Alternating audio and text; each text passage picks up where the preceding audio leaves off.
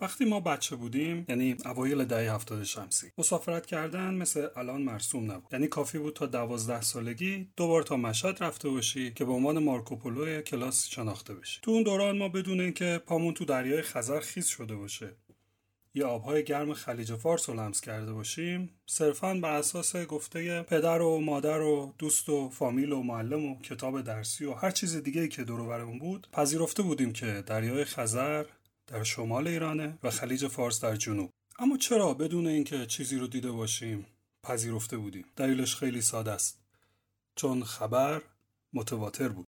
یعنی تعداد آدمایی که می‌گفتن دریای خزر در شماله اونقدر زیاد بود که اصلا نمی‌شد احتمال داد اینا با هم همدست شده باشن تا به ما دروغ بگن. وقتی یه خبر در ابعاد میلیونی منتشر بشه دیگه واقعا احتمال اینکه دست همه توی کاسه باشه یا همشون اشتباه کرده باشن تقریبا غیر ممکن. بخش زیادی از دانش و باورهای ما اینطوریه. از اینکه آب در صد درجه به جوش میاد گرفته تا گندم از گندم بروید جوزه جو. اما اگه من تو همون سنی که تنتون هنوز نه به آب دریای خزر خورده نه خلیج فارس. بیا ما به شما بگم عزیز جان این 80 میلیون ایرانی دستشون توی کاسه است و دارن بهت دروغ میگن. شما باور می‌کنید؟ اگه بگم اصلا خلیج فارسی وجود نداره و دریای خزر هم هست اما نه در شمال بلکه تو شرق ایران و بین ایران و پاکستانه. شما چه واکنشی نشون می‌دید؟ واکنش شما هر چی که باشه من می‌خوام تو این الفتاک در مورد دروغ هایی به همین بزرگی صحبت کنم.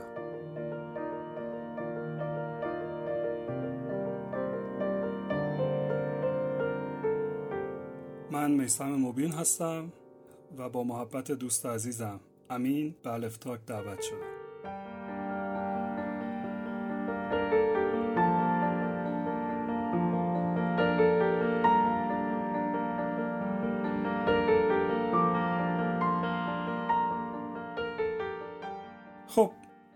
یه خبر خوب دارم براتون یه خبر بد. اول خبر خوب رو میگم.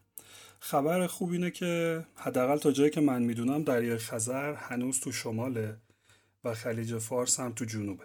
البته آبش اونقدری که روسا فکر می‌کردن گرم نیست. حداقل برای ما ایرانی که اصلا سرده. ولی هنوز همونجاست. خبر بدم اینه که در مورد موضوعی که همه ما تک تکمون درگیرش هستیم دروغ های این مدلی خیلی زیاد گفته میشه. منظورم مفهوم خانواده است و پدیده هایی که به اون مرتبطه. ببینین اگه شما سن 20 سالگی رو رد کرده باشید احتمال اینکه هر کسی بهتون می‌رسه باهاتون در مورد ازدواج صحبت کنه و بپرسه که قصد ازدواج نداری؟ چرا ازدواج نمی کنی اگه کسی رو مد نظر نداری من می‌تونم بهت معرفی کنم و از این جور حرفا. احتمالش خیلی زیاده. اما چرا؟ چرا آدم ها تا به هم می‌رسن؟ شروع می‌کنن با آدم هایی که توی سن و سالن در مورد این موضوعات صحبت کردن. واقعیت اینه که لزوم ازدواج و مفید بودن تشکیل خانواده انقدر برای ما بدیهی شده که اصلا در موردش سوال نمی‌پرسیم. اما اگه یه نفر همین وسط پیدا شه و روش بشه و جرأت کنه و حالا حال هم داشته باشه که بحث کنه و بپرسه که آقا خب اصلا برای چی باید حالا ازدواج کنم؟ معمولا یه جوابهای ثابتی رو میشنوه. مثل اینکه با ازدواج آدم کامل میشه. ازدواج باعث رشد میشه. ازدواج کمک می‌کنه از لحاظ اخلاقی تعالی پیدا کنیم. با ازدواج آدم یه همدم پیدا می‌کنه و از یه حمایت عاطفی برخوردار میشه. زندگیت هم سر و سامون می‌گیره. بچه میاد تو زندگیتون و حسابی لذت می‌برید. خیلی شیرینه خیلی خوبه. زن و مرد نمی‌تونن تنها باشن. زن و مرد مکمل همن. خدا ما رو اینطوری خلق کرده که با هم زندگی کنیم. از گناه در امان میمونی. این خیلی نکته مهمیه و نصف ایمانت کامل میشه. و هزار تا جواب دیگه که من می‌دونم شما می‌تونید این لیست جواب ها رو تا 24 ساعت آینده هم ادامه بدید. ولی اگه با همچین جواب های روبرو شدید یعنی آدمایی اومدن و در مورد ازدواج اینا رو به شما گفتن به نظر من بهشون بگید خدا وکیلی. اینایی که به من میگی چند تاش برای تو اتفاق افتاده که داری من رو هم با این جدیت دعوت می‌کنی که بیام تو این مسیر. راستش من وقتی متوجه این دروغ های بزرگ شدم که دیدم بعضی جوون های همسن و سال من که خودشون به طور مستمر و پرقدرت متاسف مشغول زیرابی رفتن تو رابطه خانوادگیشون هستن. با مجردا حرف می‌زنن و اونها رو به ازدواج که یک شبه فریزه تبدیل شده در جامعه ما دارن اونها رو دعوت می‌کنن به ازدواج. آقا ازدواج کن یعنی در حالی که خودشون هنوز سابقه ازدواجشون به سه چهار سال نرسیده کل شهر می‌دونن که اینا به معنی کامل کلمه. دارن به همسرشون خیانت می‌کنن. اما باز هم آدم ها رو دعوت می‌کنن به ازدواج. و کسی نیست بهشون بگه که مگه ما ضمن ازدواج تعهد به وفاداری نمیدیم؟ حالا چه به صورت ضمنی یا سری آیا نقض این تعهد باعث سقوط اخلاقی ما نمیشه؟ پس چطور؟ کسی رو به ازدواج دعوت می‌کنیم و علتش رو هم رشد و تعالی عنوان می‌کنیم در حالی که ازدواج برای خود ما باعث سقوط شده. ما حداقل قبل از ازدواج خیانت نمی‌کردیم. خب شاید بگید همیشه استثناهای ناموفق هم هست اما چیزی که من دارم می‌بینم اینه که وفاداری استثناه اگرچه من آمار دقیقی ندارم و از خدا می‌خوام که واقعا اشتباه کرده باشم اما چیزهایی که من می‌بینم واقعا خوشحال کننده نیست. اما آدما چرا خیانت می‌کنن؟ و چی میشه که دختر و پسری که با هم ازدواج کردن از هم دل زده میشن؟ واقعیت اینه که مشکل فقط به خیانت محدود نیست.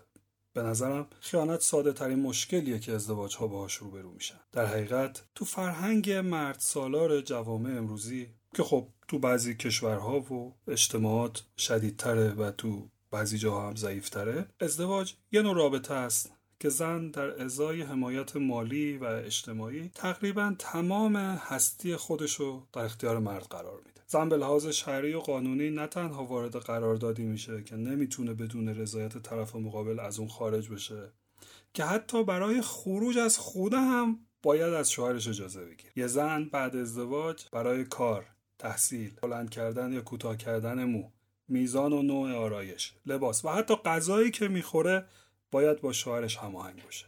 ازش اجازه بگیره و رضایت اونو کسب کنه. جامعه به یه مرد حق میده که به زنش بگه با کی رابطه داشته باشه و با کی دوستیشو قطع کنه. خونه یکی بره و خونه یکی نره. مردها برای تحمیل این اراده از هر ابزاری از فشار مالی کلوف کردن صدا بی بازی در آوردن قور زدن تا انواع فشارهای اجتماعی و قانونی استفاده می‌کنن. می‌دونم شمایی که این حرفا رو میشنوید خیلیاتون ممکنه بگید نخیر اینطورا هم نیست فضا اصلا اینطور سیاه نیست. اما بدونید که خیلی هم هستن که دارن صدای منو میشنون و وضعیت هایی به مراتب سیاه تر از چیزی که من دارم توصیف می‌کنم و تجربه می‌کنم. اگه شما حرفای من رو سیاه نمایی می‌دونید یا مردی هستید که از این رابطه مرد سالاره منتفع و هرگز خودشو در جای طرف مقابل نذاشته که ببینه چه زجیری می‌کشه. یا زنی هستید که خیلی خوششانسه و من با خوشحالی بهتون تبریک میگم. در حالی که ازدواج برای یه دختر چنین رابطه ای رو رقم می‌زنه جامعه از هر بلنگو رسانه اینطور القا می‌کنه که دختر موفق و شایسته دختریه که از طرف یه مرد انتخاب بشه و ازدواج کنه. و دختری که ازدواج نکنه همیشه انگ ناشایست و ناتوان بودن می‌خوره. یعنی در واقع اصلا مهم نیست که شما چه دختری هستید چه شایستگی هایی دارید و به لحاظ معنوی و مادی چه ویژگی های ارزشمندی دارید تا وقتی که وارد بازی ازدواج نشدید دیده نمیشید. و همیشه به عنوان یه آدم ناقص و مشکل دار در واقع شناخته میشید. حتی اینم بگم وقتی شما در مقابل این هنجارها مقاومت می‌کنید یا اونها رو نقد می‌کنید همیشه متهم متهم به چیزهای مختلف بشید یعنی الان منی هم که دارم برای شما این دروغ این چیزهایی که فهم کنم دروغ بزرگ رو توضیح میدم و آسیب هایی که در خانواده هست رو و در ازدواج هست رو توضیح میدم.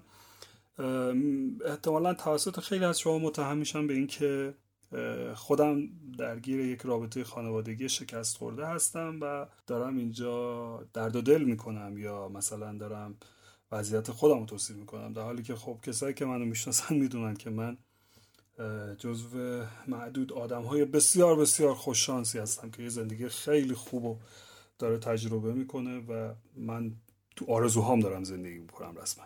پس مقاومت در برابر این هنجارها در هر شکلی هزینه سنگینی داره. حالا وقتی هم که یه دختر وارد بازی ازدواج میشه بدون توجه به اینکه اصلا کیه چی کاره است چه توانایی هایی داره چه مهارت هایی داره چه قابلیت هایی داره و در موضوعات مختلف نسبت به همسرش چه برتری هایی داره و اصلا به خاطر وظایفی که بر عهده داره چه حقوقی بهش تعلق می‌گیره باید قیومیت خودش رو دو دستی تقدیم همسرش کنه و بگه آقا جان از این به بعد هرچی شما بگی. این قیومیت و برتری که به شوهرش میده هیچ ربطی به شایستگی ها و توانایی های اون نداره بلکه صرفا به یه تفاوت فیزیکی و جنسی برمیگرده. تو نتیجه همچین رابطه ای زن وقتی به چهل سالگی می‌رسه تقریبا مهارتی که بتونه باهاش پول در بیاره نداره. محل درآمدی نداره. پشتیبانی مالی هم نداره و خودشو دائما در معرض خطر. یه همچین زنی شروع می‌کنه به قلم سازی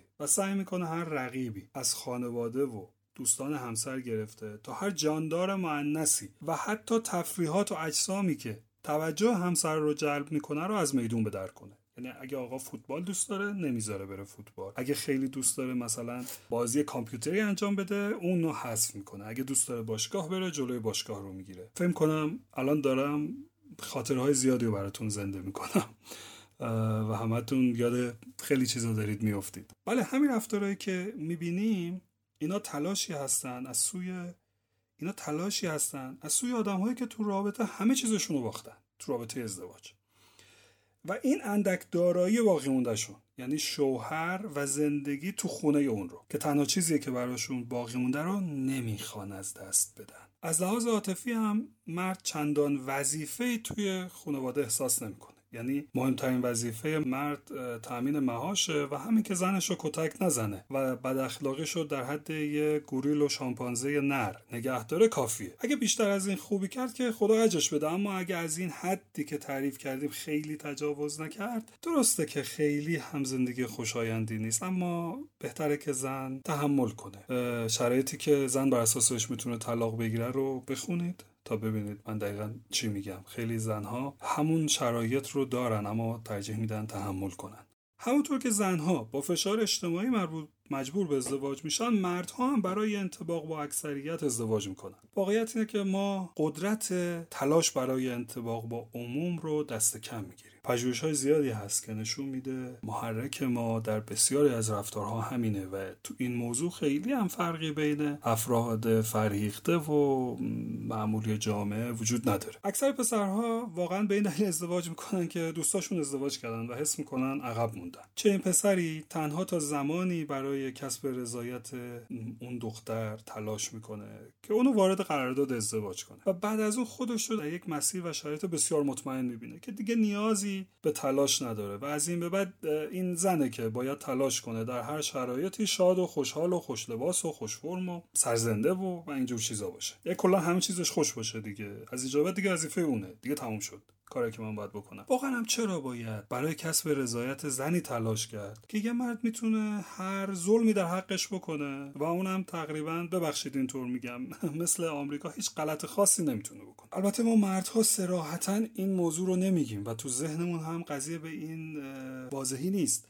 اما ریشش رو که نگاه می‌کنیم این انفعال ما بعد از ازدواج در موضوعات عاطفی مخصوصا به همین موضوع برمیگرده. کاری به حال محبت کردن و برقراری یک رابطه و پویا نگه داشتن اون کار سختیه و انرژی می‌بره. وقتی با انرژی کمتر هم اونها هست من چرا باید به خودم زحمت بدم؟ اما توی همچین شرایطی زنها از لحاظ عاطفی رفته رفته سرد میشن و ناامید میشن و تو همچین شرایطی زنها از لحاظ عاطفی سرد میشن. اگر هم به سراغ شریک عاطفی جدیدی نرن بچه ها رو جایگزین همسر می‌کنن و اون عاطفه رو صرف بچه ها می‌کنن و مردها رو به راحتی کنار می‌ذارن. این شرایط مرد تبدیل میشه به یه ماشین چاپ پول که باید فقط صبح تا شب کار بکنه و پول بیاره تو خونه. این مادر شوهر مادر زن هایی که روی اعصاب شما هستن اصلا آدم های بدی نیستن. واقعیت که اونا دخترای جذاب و دلربایی بودن یه دوره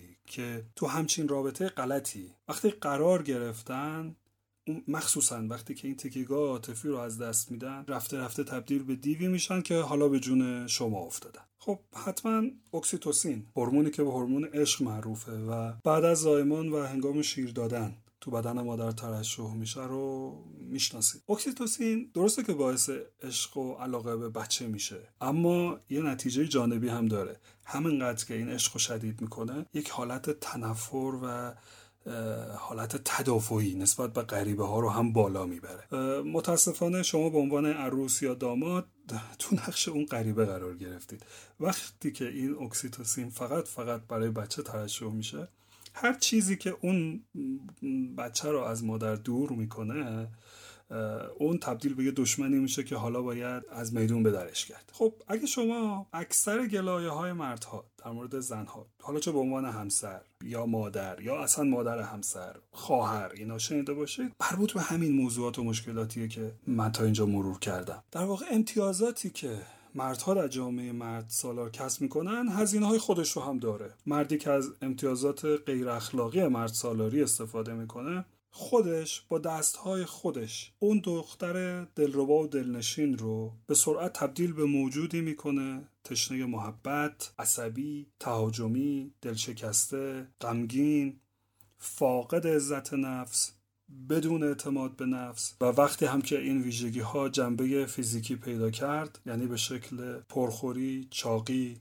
خراب شدن پوست، پوشیدن لباسهای عجیب و غریب برای جلب توجه و عملهای زیبایی و آرایشهای نامتعارف خودشونشون داد. به خودشون میگن آخه این چه زنی؟ و نه تنها هیچ مسئولیتی رو به عهده نمی‌گیرن یعنی نمیگن آقا من خودم این بلا رو سر این آدم آوردم بلکه راحل رو در جستجوی این مزیت ها و نقاط مثبت از دست رفته تو زنهای دیگه میگه یعنی یه سیکل باته و باور کنید اگه هزار سال هم عمر کنن تا روز آخر این چرخه معیوب رو تکرار می‌کنن. خب الان ممکن شما بگید آقا بر اساس این توصیف شما زنها فرشته هایی هستند بیگناه که در دست جلادهای صفاک و خونریزی به اسم مردها گرفتار شدن بله این چیزی که من میگم به ظاهر همچین چیزیه اما یه نکته رو می‌خوام بهش توجه کنید. مرد سالاریه که باعث اینها میشه. علت های دیگه هم هستا. من نمی‌تونم به همه اون علت ها اینجا اشاره کنم. اما نباید این اشتباه رو بکنیم که چون کلمه مرد اینجاست. پس مرده که داره این کارو می‌کنه. نه مرد سالاری یه نوع نظام ساماندهی اجتماعیه که زنها و مردها رو به یه اندازه تحت تاثیر قرار میده. و به نظر من اصلا مردها از مرد سالاری بیشتر ضربه می‌بینن. مرد سالاری همونطور که از زن انتظار داره فردیتش رو فراموش کنه و خودش رو قربانی همسر و فرزندان کنه از مرد هم می‌خواد که بعد از ازدواج فقط و فقط به معاش و کنترل اعضای خانواده فکر کنه. یه همچین مردی هم مجبور همه آرزوهاش رو فراموش کنه و هم تمام روزش رو به کار و کار و کار بگذرونه. مرد سالاری از یه مرد نمیپذیره که خسته بشه استرس داشته باشه کم بیاره گریه کنه درخواست حمایت عاطفی کنه. در نظام مرد سالار مرد مثل یه سرباز میمونه که هر روز صبح با منجنیق از توی قلعه پرتش می‌کنن وسط لشکر خونریز اشقیا و حتی اگه تکه تکه هم شد نباید حرف بزنه. چون مرد نباید ضعیف باشه. به خاطر این نظام مرد سالار که از مرد می‌خواد در رأس خانواده بیسته همه رو کنترل کنه. نوع پوشش نوع غذا کارهایی که می‌کنی کارهایی که نمی‌کنی. مردها از روابط عاطفی خانوادگی خیلی راحت حذف میشن. و بعد از یه مدت واقعا احساس می‌کنن که هیچ نقشی به غیر از تأمین مالی خانواده نداره و گویا بودن و نبودنشون برای خانواده فرقی نمی‌کنه. یعنی اگه پول بیاد مرد هم چه باشه چه نباشه فرقی نمی‌کنه که اصلا نباشه بهتر. این چیزیه که خیلی از مردها تو سن چهل پنجاه سالگی دوچارش میشن و اونها رو بد جوری آزار. اینجا هاست که میگم مرد سالاری به مردها ضربه های شدید تری می‌زنه.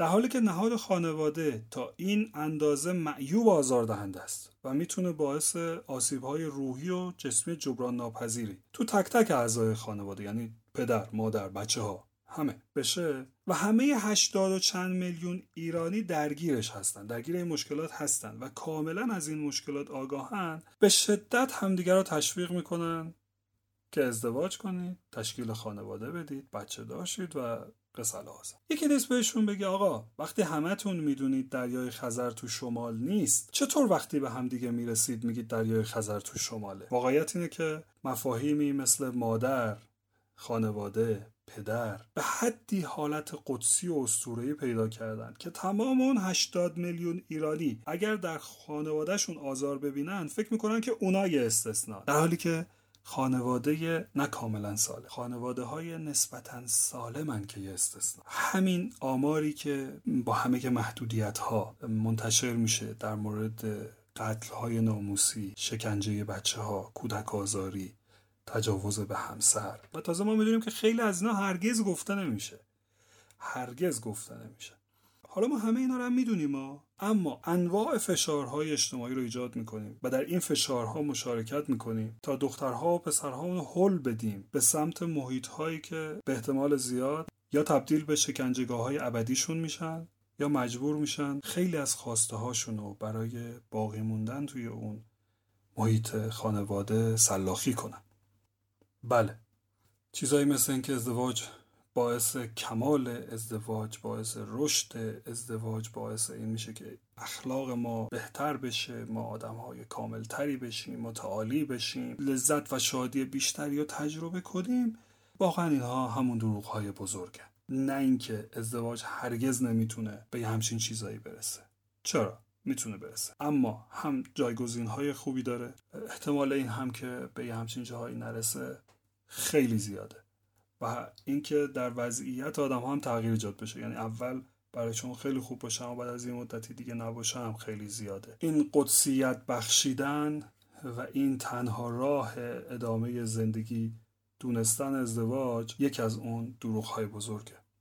من از همه کسایی که این فایل صوتی رو شنیدن اگه با این حرفایی که زدم همدل هستید بیاید با ترویج این باور که ازدواج و تشکیل خانواده مسیر قطعی زندگی خوب نیست.